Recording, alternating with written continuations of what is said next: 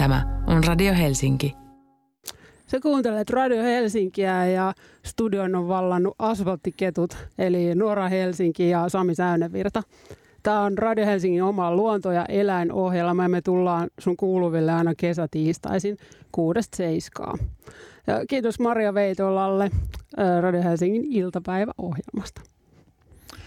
Joo, ja tähän alkuun meillä on sitten asfalttikettujen pikku luontouutisia, eli käytännössä niin kuin meidän pieniä havaintoja tästä kesän alusta, mitä kaikkea kivaa ulkona täällä Lähi-Helsingissä tai Helsingin ytimessä on näkynyt. Ja niitä merkkejä on itse asiassa tosi paljon, mitä voi havainnoida. Ja me ollaan nyt poimittu tänne muutamia.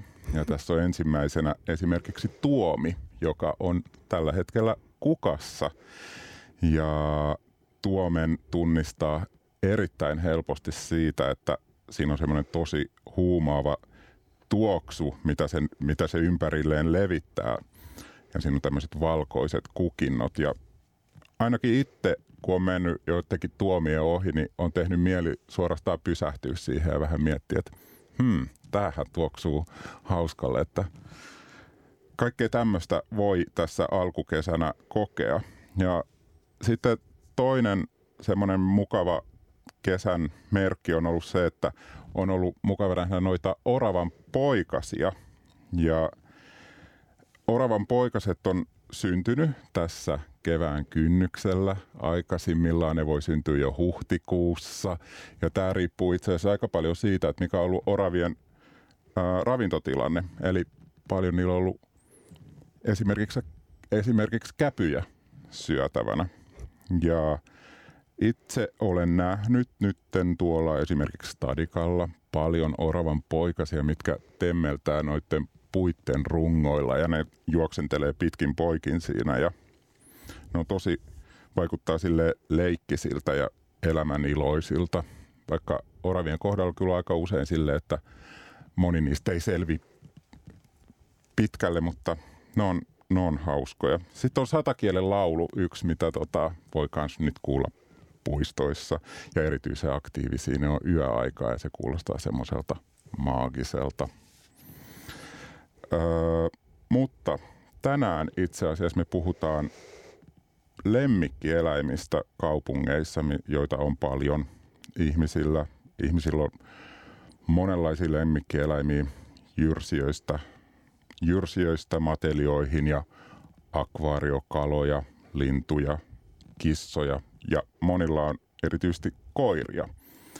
Ja tänään me puhutaan koirista ja koska, oikeastaan sen takia, koska ne on semmoisia eläimiä, joiden kanssa sitten joutuu paljon tuolla ulkomaailmassa kohtaa monenlaisia asioita. Ja me keskitytään nyt reskuekoiriin, joita Suomeen tulee ulkomailta paljonkin tämmöisiä kodittomia koiria, jotka on joutunut hylätyiksi tai muuta, muulla tavoin. Niille ei ole kotia. Ja yleensä nämä, tai käytännössä aina melkein öö, löytökoirat tulee Suomeen jonkun yhdistyksen kautta. Öö, meillä on tänään myöhemmin tässä vieraana sitten tuolta Espanjan katukoirista – heidän yhdistyksestä Tiina Salumäki, joka toimii siellä aktiivina ja on myös yhdistyksen varapuheenjohtaja. Ja, mutta Espanjan lisäksi niin koiri tulee kyllä monesta muistakin maista, että tästä meidän ihan naapurista Venäjältä tulee paljon koiria. Ja tosiaan Espanjasta, Romaniasta, Bulgaariasta, Virosta, Liettuasta, Kyprokselta ja varmaan jostain muistakin paikoista, mitä hmm. me ei tiedetä, mutta niitä maita on monia. Ja sitten vielä semmoinen juttu näistä, äh, kun Suomeen tulee löytökoiria, niin äh, ne on yleensä eläinlääkärin tarkastamia, madotettuja, rokotettuja ja yleensä myös steriloituja tai, tai kastroituja. Ja hyvä on sitten myös, että ne on mikrosirutettuja, eli ne on tunnistettavissa. Joo. Ja ennen kuin me päästään nyt tähän rescue-asiaan itse asiassa, niin me koottiin Samin kanssa vähän tämmöistä listaa perusasioista näin niin kuin koiran, koiran ihmisille. Eli tota noin, niin semmoisesta niin kuin kohteliaisuussäännöistä ja etiketeistä puhutaan, mutta tavallaan tämmöinen kirjoittamaton sääntö, mikä oikeastaan pitäisi vallita kaikkeen, kaikkien kesken, eikä näitä pitäisi hirveästi joutua puhumaan. Eli ensimmäisenä nyt tulee mieleen tämä niin kuin hirveätä keskustelua herättäneet, että kakat kerättäisiin kaupunkialueella ainakin aina kakkapusseihin. Kukaan ei halua astua paskaan niin sanotusti. Että on paljon helpompi kerätä ne sinne pussiin kuin sitten siivota niitä sieltä kotona kengän pohjasta. Edes koiraulkailuttajat ei halua astua shaiseen, eikö niin?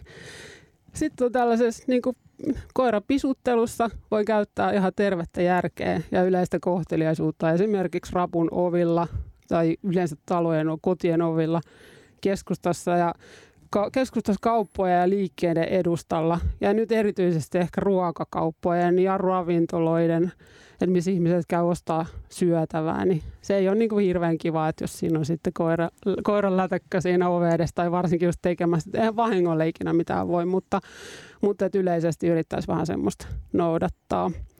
Sitten on tietenkin nämä toiset koirat, että kaikkien ulkoiluttajien olisi ihan kiva ottaa muut koirat huomioon. Että yleensäkin, että kun lähestyy toista koiraa, niin voi aina kysyä, että voiko tulla moikkaamaan ja se on aika ystävällistä. Ja sitten tota, ainakin antaa toisen koiran tehdä tarpeensa myös rauhassa. Siinä tilanteessa koira saattaa usein olla niin kuin kärkäskin ilmoittamaan, että hei, että älä tule lähemmäs. ja, tota, mm, ja aina myöskään, että toinen koiraulkoiluttaja, jos sanoo, että, että joo, nyt ei sovi lähestyä, niin se ei välttämättä tarkoita sitä aina, että se, hänen koira on niin aggressiivinen. Että se voi, siinä voi olla vaikka, vaikka mitä syitä siihen, että on tällainen toive. Ja sitten on tietenkin lapset, että vanhempien kannattaa tietenkin opettaa lapsia kysymään esimerkiksi lupaa, että saako tulla silittämään ja, ja vanhempienkin kannattaa hyväksyä se ihan kiltisti, jos se koiran ihminen siinä sanoo, että, että ei nyt sovi. Niin tota, sekään ei tarkoita välttämättä sitä, että se koira on vihanen tai ei tykkää lapsista. Mutta tota, niin se ei välttämättä ole ollut tekemisissä lasten kanssa ja sitten se tota, niin ei välttämättä halua ottaa riskiä, että jotain vastuuta siitä sen lapsen käyttäytymisestä, koska pienet lapset saattaa heilua ja olla arvaamattomia, niin se koira ei välttämättä osaa suhtautua siihen. Yes.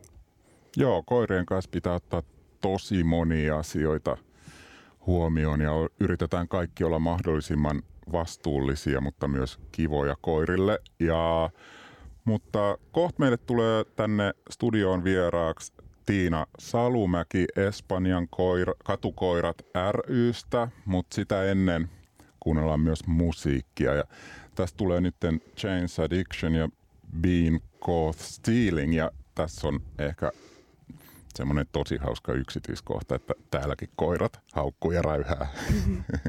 No niin, nyt meillä on tänne studioon tullut Espanjan katukoirat rystä aktiivi ja järjestön varapuheenjohtaja Tiina Salumäki, tervetuloa. Kiitos. Kauan sä oot itse asiassa ollut mukana tässä, tässä Reskue-toiminnassa? Mä oon tullut tähän mukaan vuonna 2011 sillä tavalla, että adoptoin sieltä koiran ja, ja tota, sitten aloin kotihoitajaksi ja sitten tämä homma vei ikään kuin mennessään. Annoin pikkusormen ja lähti koko käsi. Eli semmoinen niin sanottu tavallinen tarina näissä rescue-jutuissa. Se on kyllä, tämä on aika koukuttavaa, koukuttavaa hommaa. Mm. Hei, mikä sun ajatus on siitä, että, tai mikä on syy siihen, että miksi maailmassa on niin paljon kodittomia eläimiä ja erityisesti just kodittomia koiria?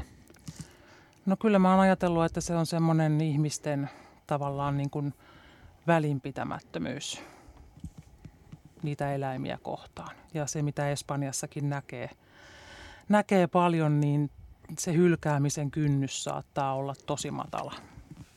Ja sitten taas toisaalta, jos puhutaan tällaisista niin kuin metsästyskoirista, mitä Espanjassa paljon on, niin, niin niitähän ei nähdä tavallaan niin kuin elä, elävinä olentoina, vaan ne nähdään tällaisina niin kuin esineinä ja työkaluina, joita voidaan sitten kohdella sen mukaan ja, ja sitten kun ei ole enää niille tarvetta, niin voidaan sitten heittää pois. Mä oon ymmärtänyt, että siellä annetaan myös niin kuin vaikka synttärilahjaksi tai joululahjaksi koiria, koiranpentuja. Pitääkö tämä paikkansa? Se on hyvin tavallista, että ostetaan lahjoiksi niitä pentuja ja sitten kun se pentu kasvaa ja tota, saattaa tehdä tuhoja siellä kotona, pissailee sisälle ja muuta, niin sitten tuodaan tarhalle. Niin ei jakseta niin kuin, tavallaan sitten sitä vaihetta. Tämä on juuri se, että se hylkäämisen kynnys, niin kuin mä sanoin, niin on aika matala ja siellä tarhalla ne tarinat, mitä kuulee näiltä ihmisiltä, jotka koiria sinne tiputtaa, niin on aika paljon samanlaiset. Hmm. Että lapsi on tulossa, koira ei ole sisäsiisti, liian energinen, liian iso, liian pieni, haukkuu, ihan mikä vaan, vaan voi olla niin kuin syynä. Mutta että fiksuimmat kuitenkin tuoneet tarhalle, että, että eivätkä sido jonnekin portteihin kiinni tai, tai heitä mm. jostakin tieltä menemään tai roskikseen. Sekin on aika tavallista Espanjassa. Kuulostaa hurjalta.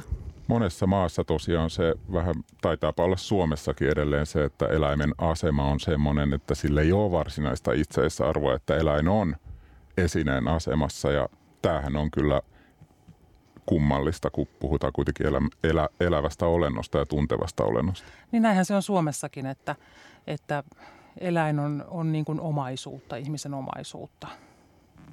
Kyllä, kauppatavara. Kauppatavara, kyllä.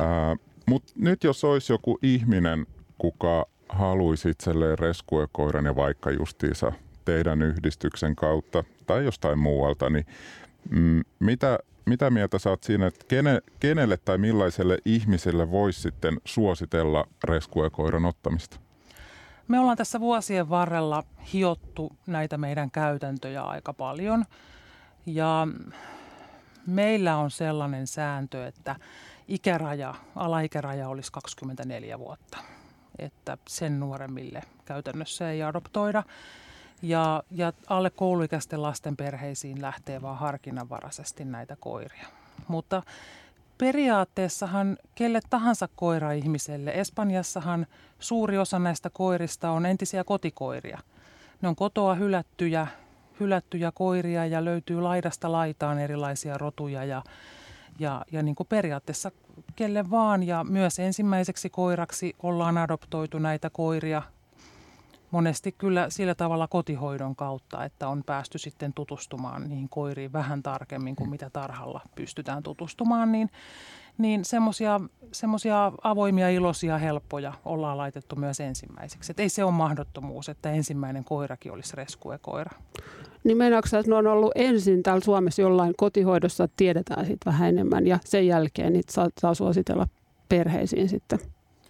Yleensä mun tapa on se, että jos meiltä kysyy koiraa joku sellainen ihminen, jolla ei ole koirakokemusta aikaisemmin, mutta olisi kärsivällisyyttä, intoa, jaksamista, halua ja, ja olosuhteet on niin kuin otolliset sen koiran hankkimiseen, niin silloin mä suosittelen, että tutkitaan, mitä koiria meillä on kotihoidossa Suomessa tällä hetkellä. Eli me tuodaan, tuodaan jonkun verran koiria tarhalta Suomeen ihan tavallisiin perheisiin opettelemaan sitä kotielämää. Ja silloin meillä on hyvin tietoa niistä koirista ja, ja siitä, että miten ne soveltuu kerrostaloon, miten ne liikkuu ulkona, onko minkälaisia pelkoja ja, ja muuta tällaista. Niin, niin silloin pystyy suositella myös ensimmäiseksi koiraksi. Joo. Onks, mitä, mitä on sellaisia suurimpia ennakkoluuloja niin kuin hyvässä ja huonossa mielessä, että mitä liitetään yleensä reskoeläimiin?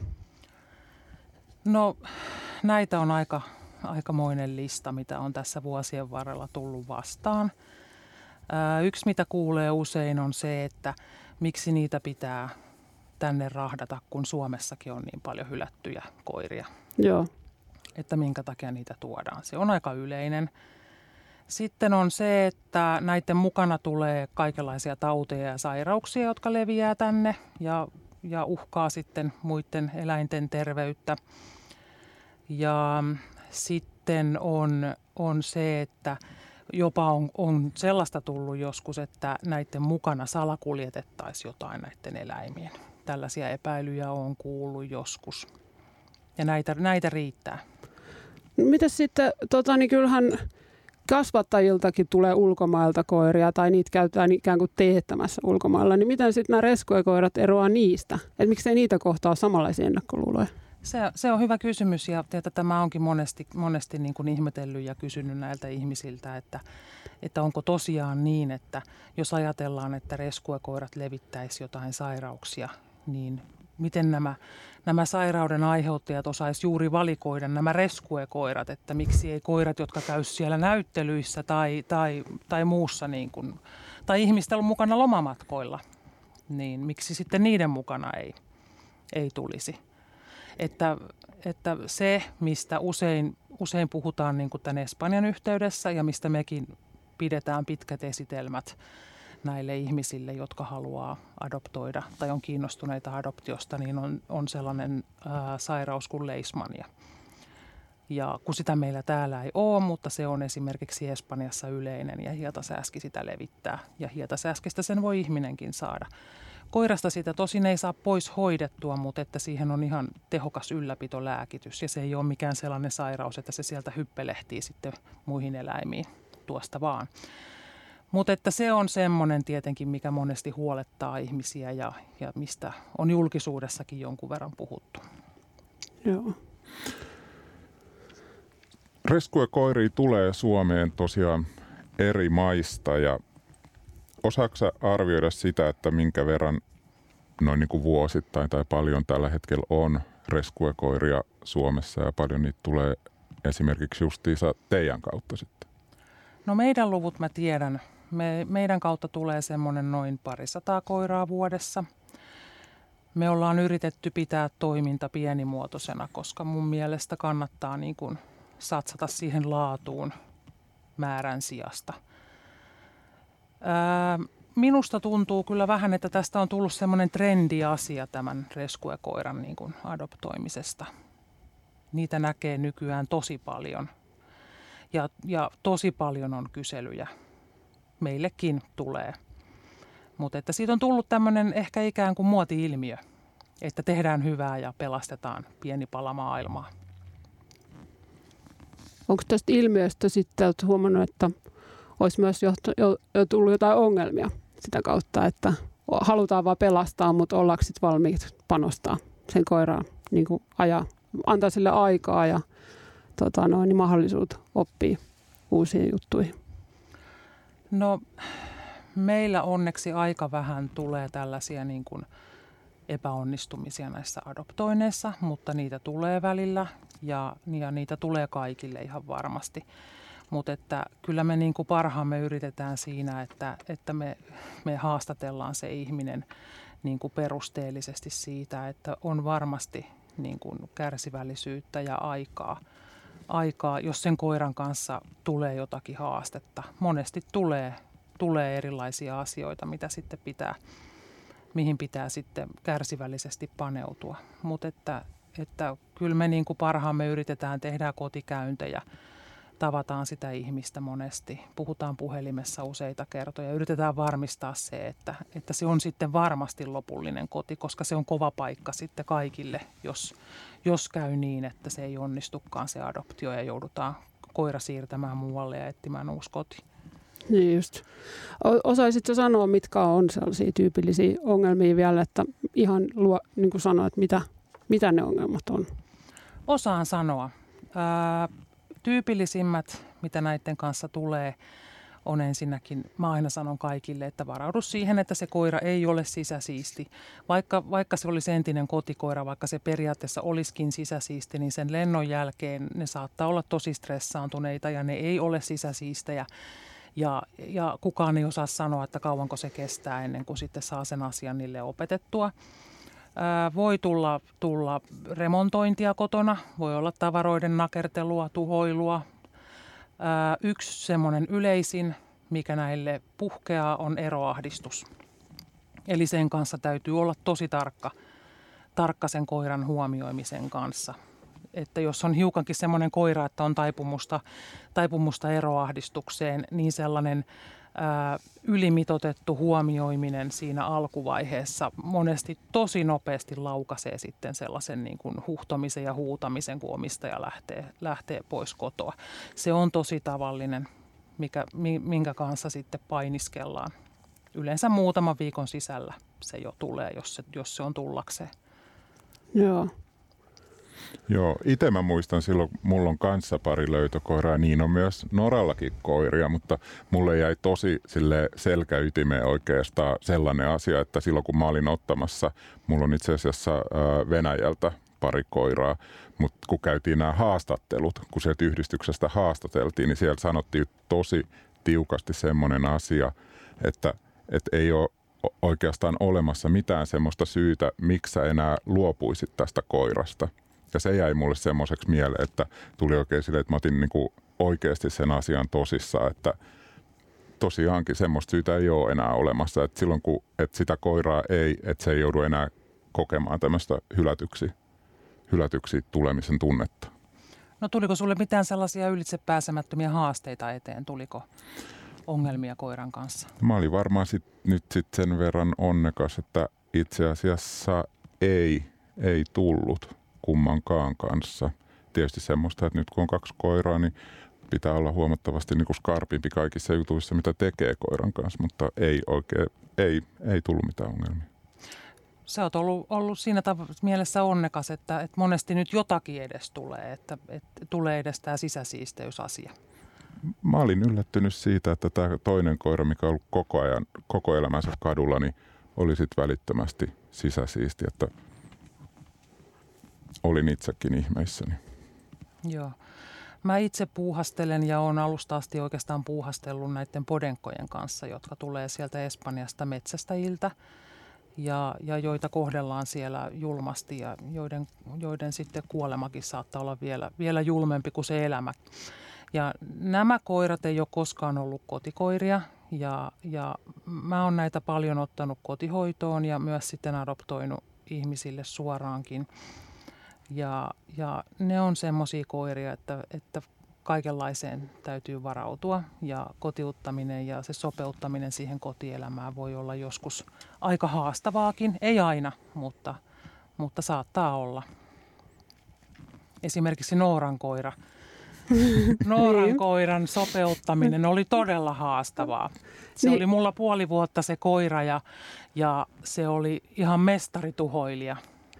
Mutta tota, niin se kävi hyvän koulun läpi sun luona, koska Leila tota, nimeltään niin on tota, nykyään ihan loistokoira eikä tuho mitään. Se on joskus kannellut vähän jotain lenkkareita ja jotain semmoista, mutta et varsinaisesti ei. Et jo, vähän pureskelee lakanoita ehkä ja semmoista, mutta et ei ole jättänyt mitään tuhojälkiä kotiin eikä muutenkaan. Että se oli kyllä tosi onnistunut. Se oli sulla niin kauan, niin se on edelleenkin kun tavataan, niin tota, Leila on ihan rakastunut Tiinaa ja käy aina moikkaamassa. Et se on sellainen ihana tota, jälleen näkeminen, kun puistossa nähdään joskus. Ihana koira oli, oli kaiken kaikkiaan tosi, tosi sydämellinen koira, mutta, mutta oli kyllä melkoinen remonttireiska.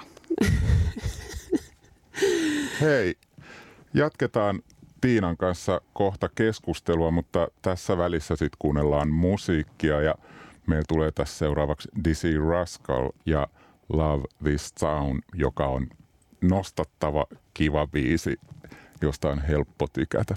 No niin, sä kuuntelet Radio Helsinkiä ja täällä on Asfalttiketut studiossa. Ja meillä on, me ollaan puhuttu reskuekoirista tässä aikaisemmin ja meillä on vieraana Tiina Salomäki Espanjan katukoirat rystä. Me puhuttiin aikaisemmin tästä, että millaisia koiria Espanjasta tulee ja myös niistä ongelmista, mitä on ollut koirien kanssa. Niin äh, nyt voisi kysyä oikeastaan, että, että voiko sinne järjestöön, Espanjan katukoirat ry esimerkiksi olla yhteydessä sit kun tulee jotain ongelmia ja millaisissa asioissa te pystytte auttaa sit kun koira on jo tullut kotiin, mutta sitten tuleekin eteen jotain tilanteita? Me kannustetaan ihmisiä alusta asti siihen, että heti jos tulee jotakin – käytöksen kanssa tai terveyspuolen kanssa, niin olisivat meihin yhteydessä. Ja itse asiassa me ollaan kirjattu myös meidän luovutussopimukseen, että koiran uuden omistajan tulisi olla viikon sisällä meihin yhteydessä ja sitten vähintään kerran vuodessa myöhemmin. Ja jos ei omistajasta kuulu, niin me, meistä kyllä sitten kuuluu. Että me halutaan tietää, että kaikki on hyvin siellä uudessa kodissa. Että, että tässä on semmoinen tukiverkko kyllä meillä, että, että tässä ei yksin jää. Ja monesti meihin kannattaakin olla heti yhteydessä, jos tulee jotakin kysyttävää tai näin, koska meillä saattaa olla suoraan siihen asiaan vastaus. myös niin kuin terveyspuolen asioihin, kun, kun on monta, monta vuotta ollut toiminta käynnissä, niin on tullut niin paljon erilaisia asioita vastaan, että voi olla, että, että tiedetään heti sitten siihen, mutta myös niin kuin käytöspuolen asioissa hyvin paljon pyöritään niiden samanlaisten haasteiden ympärillä, niin, niin autetaan totta kai ja suositellaan, että, että ollaan meihin yhteydessä. Se on aika suuri tuki sillä lailla, että voi olla yhteydessä, että ei just jää yksinään niiden asioiden kanssa, koska tota noin, niin varmaan sam- sieltä alueelta ne ongelmat voi olla niin samanlaisia justiin, että, että sitten siihen on niinku olemassa jo koettuja, hyviä koettuja ratkaisuja.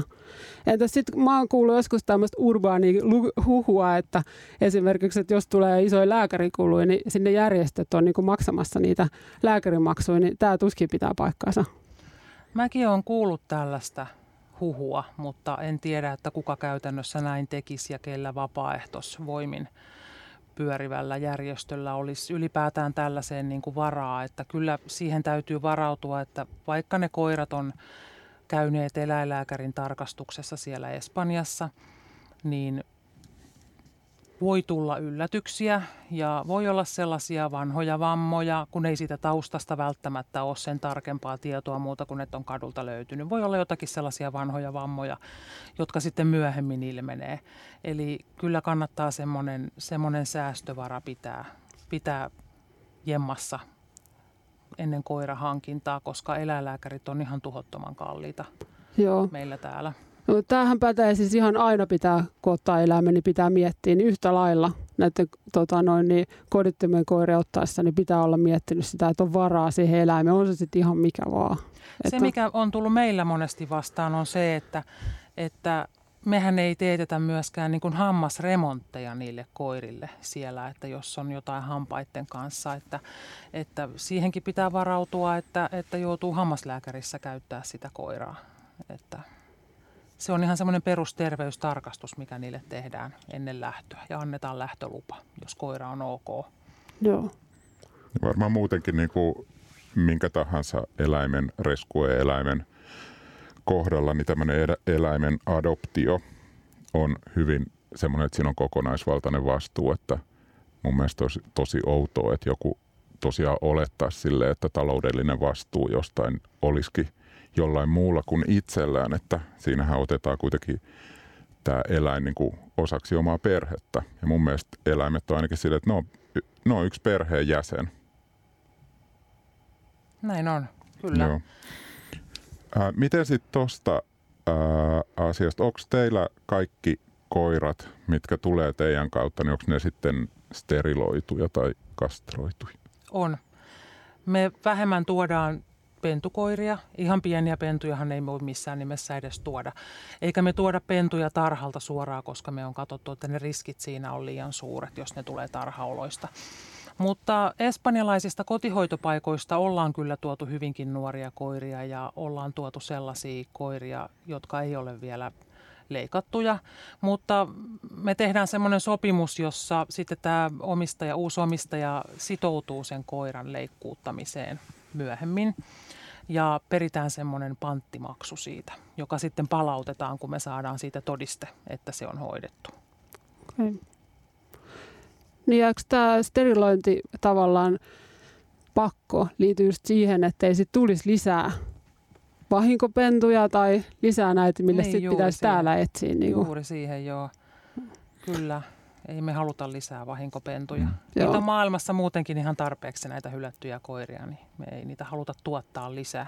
Niin.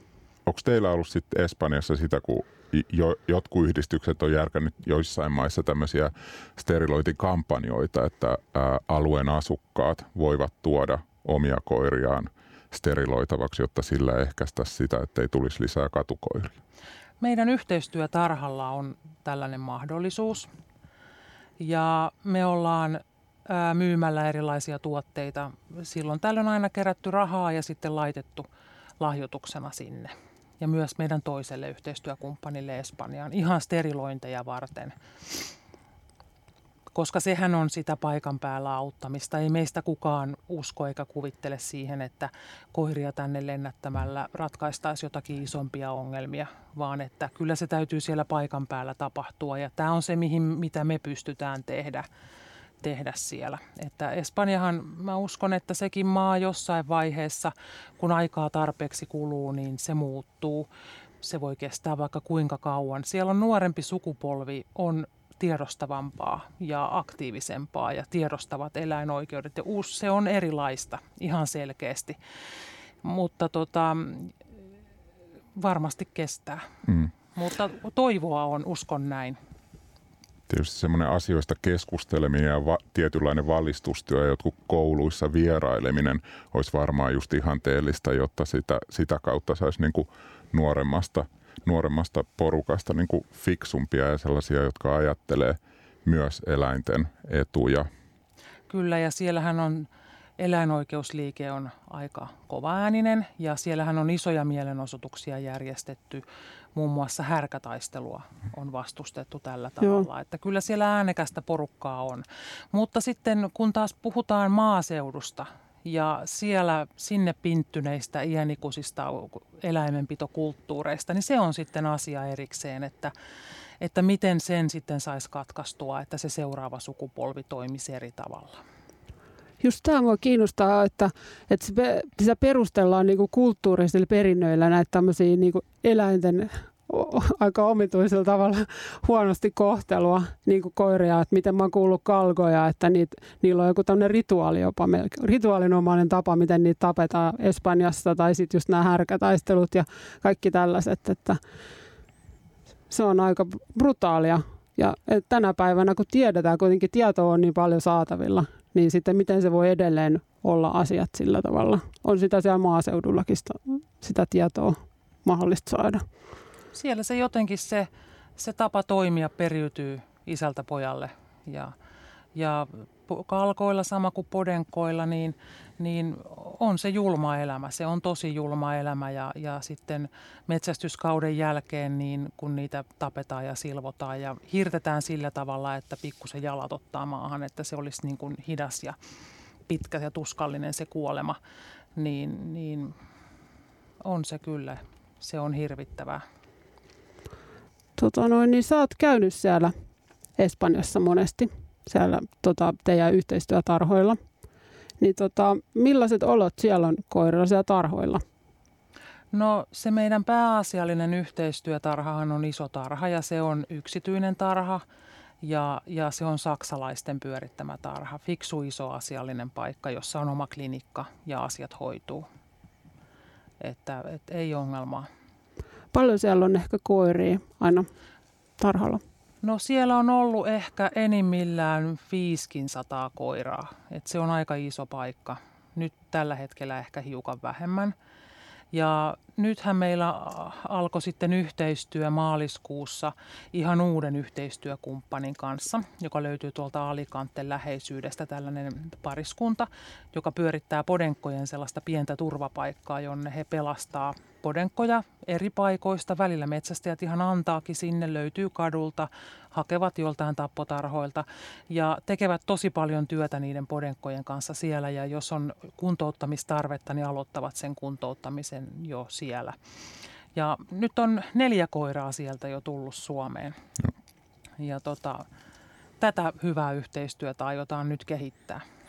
Tuo kyllä itse asiassa aika paljon, että jollain tarhalla on 500 koiraa. Että siinä tarvii aika paljon henkilökuntaa myös tai vapaaehtoisia myös tekemään töitä siellä varmasti sitten. Siellä ei varmasti koskaan ole tarpeeksi sitä henkilökuntaa, että käytännössä kaksi eläinlääkäriä, sitten on ihan palkattua henkilökuntaa, mutta kyllä siellä ollaan tuhottoman kiireisiä, kun sitä koiraa tulee sisään koko ajan, kuskataan sinne ja ja kerran olin siellä, niin kun se on semmoisen, semmoisen isomman valtatien varrella, niin ihmiset saattaa ohjaajassaan ihan heittää sieltä niin kuin ylhäältä alas sinne tarhalle niitä koiria. Ja niitä tulee ovista ja ikkunoista ja aamulla saattaa olla portin pieleen sidottuna niitä hyljättyjä koiria. Ja se on kyllä raskasta työtä. Käy varmaan myös tunteisiin aika paljon siellä oleminen. Tai pystyykö antaa tunteille sijaa siellä ollenkaan? Että... Mä oon aina ajatellut sen sillä tavalla, että, että sääli on hirvittävän huono totta kai tulee paha mieli välillä ja on sellaisia tilanteita, että näkee todella niin kuin huonosti pidettyjä koiria ja, ja sairaita ja, ja vanhoja koiria paljon hylätään ja tällaisia näkee, niin totta kai. Mutta mä oon aina ajatellut niin, että, että sääli täytyy jotenkin vaan unohtaa, kun menee sinne tarhalle, koska kyllä meidän tarkoitus on niin tuoda sieltä ne, ne niin sanotusti elinkelpoisimmat koirat, että, että me ei me haluta tuoda tänne yhtään ongelmakoiraa, että me halutaan niin kuin tuoda ne, jotka me katsotaan, että, että sopeutuu parhaiten siihen kotielämään ja joilla on niin kuin mahdollisuuksia, niin ne adoptoidaan. Et kyllä se on aika, kun sitä miettii, niin on se vähän semmoinen kuitenkin julma peli, että, että tehdään paljon työtä siellä tarhoilla ja otetaan koiria kenneleistä ulos ja seurustellaan niiden kanssa ja kävelytetään niitä ja tutkitaan ja mietitään, että, että olisiko tämä juuri sellainen, että voidaan ottaa adoptioon se mä oon jotenkin itsekin huomannut, että mä oon käynyt muutamia, muutaman kerran kanssa koiratarhoilla ja sitten sen, että itsellä on ainakin silleen, että sulkee jotenkin se asian tavallaan, että sitten ne käy ne, ehkä ne tunteet tai semmoiset läpi sit vasta myöhemmin, kun on jo palannut kotiin. Se on ihan totta. Monesti saattaa tulla sillä tavalla, että lentomatkalla tulee semmoinen tunnevyöry sitten kaikesta siitä, mitä on nähnyt ja kokenut siellä – ja mä oon tykännyt, että jos mä puhun jostain asiasta, niin olisi syytä itse nähdä se asia ja tutustua siihen. Nyt kun mä paasaan aina näistä podenkoista, niin olen pyytänyt mun espanjalaisia ystäviä näyttämään mulle, että miten ne elää siellä, viekää mut. Ja, ja mua on viety erilaisiin paikkoihin, me ollaan hiiviskelty metsästäjien tiluksilla ja käyty katsomassa ja kuvaamassa niitä oloja, että missä ne koirat siellä elää. Ja, ja ne on ollut aika järkyttäviä hetkiä sitten, kun itse näkee, että, että tämä on se todellisuus. Silloin, mutta mä oon ajatellut, että silloin mä tiedän, mistä mä puhun, kun mä oon itse sen niin kuin nähnyt, että mistä ne tulee. Ja tavallaan ehkä helpompi ymmärtää sitten jotain sellaisia sellaisia käytösmalleja, joita sä näet sitten, kun sä otat niitä omaan kotiin, että mitä siinä tapahtuu. Joo. Tota, mä, mä oon just nähnyt jotain kuvia sieltä, varmaan just sun ottamiikin, niin ne näyttää aika nälkäisiltä ne koirat, että niitä ei ainakaan ole saanut ruokaa kunnolla siellä metsästäjillä. Niin tota, m- m- miten ne niinku pysyy ylipäätään hengissä? Miksi niitä pidetään älässä? Se, minkä takia ne on ajatellut ne metsästäjät, äh, että vähällä ruualla ja se, mikä on pahin paikka, missä niitä podenkkoja voidaan pitää, on tällaiset niin pimeät punkkerit. Ja se ajatus siinä on, on se, että kun ne koirat on pimeässä ja ne on mahdollisimman vähällä ruualla, niin se lisäisi jotenkin sitä, sitä halua sitten, kun ne vapautetaan sieltä sitten, kun alkaa metsästyskausi, niin niillä koirilla olisi valtava into ja nälkä niin kuin lähteä sitten metsästämään metsästämään sitä riistaa. Jäniksi, jäniskoirinahan niitä käytetään siellä. Just. Tota, entäs, onko sitten jotain tapoja, että jos lähtee täältä lomamatkalle vaikka Malagaan tai johonkin sinne aurinkorannikolle, niin vaikka ihan lomallaan olla jotenkin avuksi siellä, että voiko sinne koira shelteri ikään kuin vaan marssiin ja tarjota ulkoilutusapua tai jotain muuta? Kyllä voi mennä, että, että tota, meidän se yhteistyökumppani AAA on Marpeijassa ja se on joka päivä auki ja, ja siellä on lauantaisin sellainen päivä, että koko tarha kävelee. Eli sinne voi mennä ja, ja mennä mukaan siihen vapaaehtoisten hommaan taluttamaan niitä koiria. Mutta tietenkin voi olla avuksi silläkin tavalla, että, että laittaa yhdistykselle viestiä, että on lentämässä Malakasta tai on lentämässä Alicantesta ja tarjoutuu lentokummiksi, niin sekin on valtavan iso apu, apu näille koirille. Joo. Miten se käytännössä tapahtuu se lentokummihomma? No me tarvitaan sen ihmisen lennon varaustiedot ja me tsekataan, onko siellä koirapaikkoja. Jos on, me ostetaan koirapaikat sen, sen ihmisen nimiin. Ja se, se ei ole iso vaiva itselle, että ainoa mitä sinä täytyy tehdä, niin mennä siihen lähtöselvitykseen yhtä aikaa, kun ne koirat tuodaan sinne kentälle. Ja ottaa siinä sitten koirien passit itselle ja, ja sitten koirat viedään koneeseen, niistä ei tarvitse itse huolehtia, mutta että Suomen päässä ne täytyy sitten itse hakea, hakea sieltä, sieltä, minne tulee matkalaukutkin, niin ne tulee sinne, sinne samaan tilaan. Niin, niin rullata ne sitten sieltä ulos niistä ovista. Niin me ollaan siellä sitten vastassa ja otetaan koirat ja passit ja kiitellään kovasti avusta. Minkälainen tilanne se on siellä lentokentällä sitten aina, kun ne ihmiset on vastassa niitä ehkä omaan kotiin saapuvia koiria tai kotihoitoa saapuvia? Se on aina tosi semmoinen jännittävä niille ihmisille ja mä monesti pyydän että, tai sanon, että nyt saa hengittää ja näin. Ja mä ajattelin joskus, että ne pyörtyy sinne, kun niitä jännittää niin hirveästi. Onhan se, se on tunteellinen iso kokemus, kun se koira on tulossa. Mm. Ja tota niin, niin, se on ihan ymmärrettävää kyllä. Mä haluan kertoa yhden vielä tämmöisen omakohtaisen kokemuksen. Mä, mä olin yhden kerran itse lentokummina just Malakasta. Mä olin jollain tämmöisellä koulutusreissulla Espanjasta ja sieltä tuli kolme koiraa siitä mun mukana. Ja just itse asiassa eilen Facebookissa huomasin, että yksi niistä koirista, mä aina seuraan sen, niin Roko, niin täyttää 13 vuotta ja sitä on ollut tosi kiva koko aika seuraa. Ne kutsuu sitä nykyisin pap, papparoko nimellä tai jotain tämmöistä ja sitten tulee aina semmoinen itsellä ainakin semmoinen no miten se nyt sanoisi, lämminhenkinen olo. Ja muistan hyvin sen silloin, kun nämä uudet omistajat tuli sen hakemaan. Ja sitten kun ne lähti vaan sen rokon kanssa kävelemään siitä, itse jäi vaan katselemaan, että no niin, ja kaikkea hyvää ja toivottavasti kaikki menee hienosti. Ja heidän kohdalla myös on näköjään kaikki mennyt ihan mukavasti. Kyllä ne on semmoisia isoja onnen, onnen hetkiä sitten, kun saa sen oman koiran. Mm. Kyllä, se on totta. Sitten me tuossa aikaisemmin olikin jo puhetta podenkoista, tai sitä jo useampaan otteeseen, mutta nehän on Tiina sulle siis ihan erityisen läheisiä nämä podenkot, niin me, meillähän jokaisella on varmaan oma, joku sellainen tyyppi, mistä me tykätään, mutta sulla on podenkot, mikä niissä viehättää? No varmaan se niiden, niiden hauska persoonallisuus ja se semmoinen tietty kaksijakoisuuskin siinä koirassa, että nehän on valtavan ihania sisällä ja semmoisia sohvaperunoita ja kainaloon käpertyjiä ja, ja, ja semmoisia tahattomia koomikkoja ja semmoisia, että saa nauraa joka päivä. Ja sitten ulkona saattaa olla ihan satalasissa ja varsinkin jos sattuu riistaviettinen yksilö, niin, niin voi tosissaan tulla ääntä ja vauhtia, että joku sanoikin, että ne on sellaisia dynamoja, jotka latautuu liikkeestä ja joskus ne onkin, onkin vähän sen tyyppisiä. Mut että, ja hirveän voimakkaasti siihen omaan porukkaan kiintyväisiä. Saattavat olla vieraille vähän sellaisia etäisiä, mutta omien ihmisten kanssa ihan tosi vallottavia. Että, että kyllä minusta hienoin rotu, mitä löytyy, löytyy maailmasta. Niitähän on Espanjassa paljon. Niitä riittää kyllä joo. Niitä on tarhat täynnä ja joka paikka täynnä ja valitettavasti. Joo. Tota, mitä, mitä, tuleeko sinulle mieleen jotain parhaita juttuja tai joku, joku semmoinen onnellinen tarina näistä rescue-tehtävistä?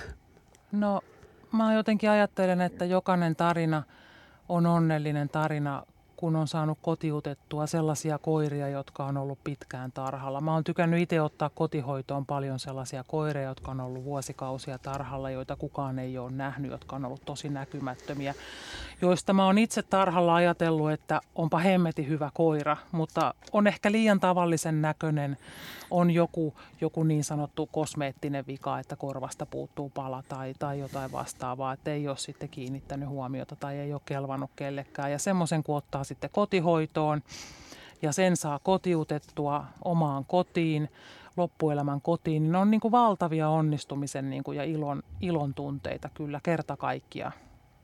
Hei, onko Espanjassa tämmöistä, mä oon kuullut, että on tämmöinen niin kuin ikään kuin lainausmerkeissä mustan koiran ongelma, että musta, must, jos koiran väri on musta, niin sen on vaikeampi saada kotiin. On, kyllä, joo. Mistä se johtuu? Se on taikauskoisuutta, ymmärtääkseni. Mutta että kyllä sen huomaa, että mustien koirien adoptoiminen voi olla ihan tännekin haastavampaa. Että se, mitä, mitä niin kuin menisi niin paljon kuin vaan löytyisi, on semmoiset pienet söpöt, karvaset kaverit. Niitä menisi. Että tota niin, niin, ja pienet. Mutta että, että mä nyt tietysti yritän aina markkinoida niitä podenkkoja ja vähän isompiakin koiria. Että.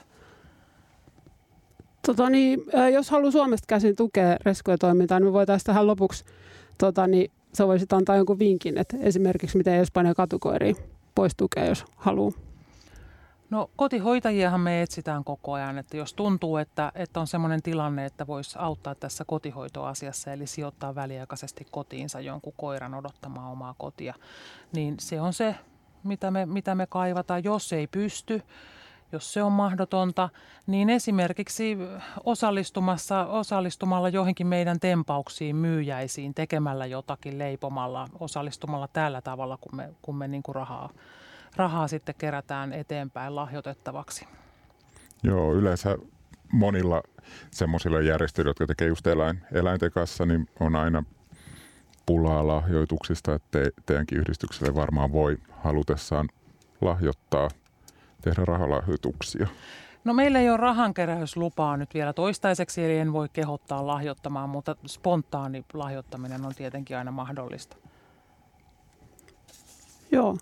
Ja jos joku nyt tässä ohjelma-aikana esimerkiksi kiinnostuu Espanjan katukoirista, niin, tota noin, niin espanjankatukoirat.com-sivulta voi käydä tutustumassa järjestön toimintaan ja voida käydä kurkkimassa, että minkälaisia koiria siellä on kotia etsimässä. Eikö näin? Siellä löytyy Kyllä. kuvia. Ja... Kyllä, joo. Meillä on siellä jaoteltu erikseen Suomessa kotihoidossa olevat ja sitten on pienet ja sitten on keskikokoiset ja vähän isommat. Niin löytyy oma osastonsa kaikille. Valmiit osastoa meillä ei vielä ole, eikä varmaan tule. Joskus sitä kysytään. Yes. Ja varmaan Facebookistakin löytyy. Facebookista löytyy meidän ryhmä, sinne vaan mukaan. Niin just, joo. Kaikki Saattaa innostua. Tota noin, niin, äh, kiitos Tiina Salumäki tosi paljon sun vierailusta. Tämä on Kiitos. ollut hieno keskustella sun kanssa. Ja tota noin, niin Espo, asfalttiketut siis löytyy tällä hetkellä myös Instagramista. Ja tota noin, niin me toivottaisiin, että jengi laittaisi hashtagilla asfalttiketut ää, kuvia omista eläinperheenjäsenistä. On ne sitten reskuja tai ihan mitä kautta tulleita. Ja me sitten katsellaan niitä, ehkä repostaillaan, katsotaan mitä kaikkea. Ja muutenkin voit mennä seuraamaan meitä asfalttikettuja tota Instassa. Ja sitten seuraavaksihan on luvassa sitten vuoden graafikko, eli vilunki. Katsotaan, mitä siellä on luvassa. Mitä, niin, niin vuoden mm. graafikko. Mitä se nyt voi tehdä radiossa? En mä tiedä. Kai se voi tehdä ihan mitä vaan. No vilunki voi ihan varmasti tehdä ihan mitä vaan. Joo, Joo mutta tosiaan kiitos paljon. Ja tähän loppuun kuunnellaan vielä vähän punkrockia. Eli helsinkiläinen bändi nimeltä Pääki ja biisi on kylän pahalla puolella ja tässä puhutaan jännästi jännistä asioista. Joo, ja ensi viikolla asfalttiketut taas tiistaina 6.7.